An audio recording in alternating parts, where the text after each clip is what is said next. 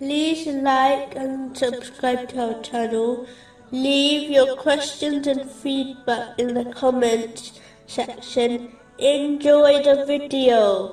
Continuing with the last podcast, which was discussing chapter 28, verse 19. And when he wanted to strike the one who was an enemy to both of them, The Holy Prophet Muhammad, peace and blessings be upon him, has advised in a narration found in Sunan Abu Dawood, number 4340, the importance of objecting to evil things.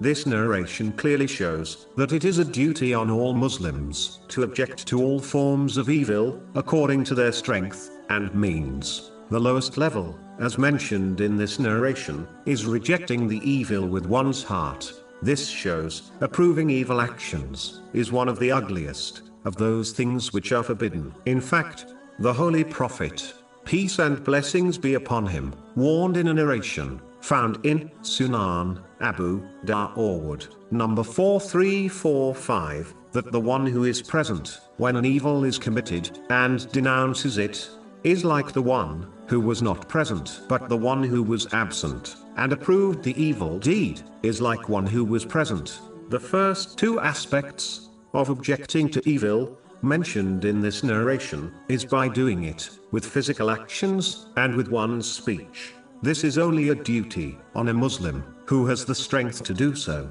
For example, they will not be harmed by their action or words. It is important to note, objecting to evil with one's hand does not refer to fighting.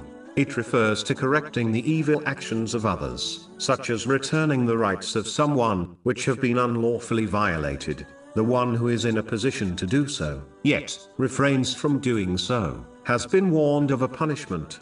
In a narration found in Sunan Abu Dawood, number 4338, the Holy Prophet, peace and blessings be upon him, has advised Muslims in a narration found in Jami R. Tirmizi, number 2191, that they should not fear the creation in respect to speaking the truth. In fact, this person has been labeled as the one who hates themselves and will be criticized by Allah, the Exalted, on Judgment Day. This is confirmed in a narration found in Sunan Ibn Majah, number 4008. This does not mean this person remains silent out of fear of being harmed, as this is an acceptable excuse, but it means they remained silent because of the status of people in their eyes.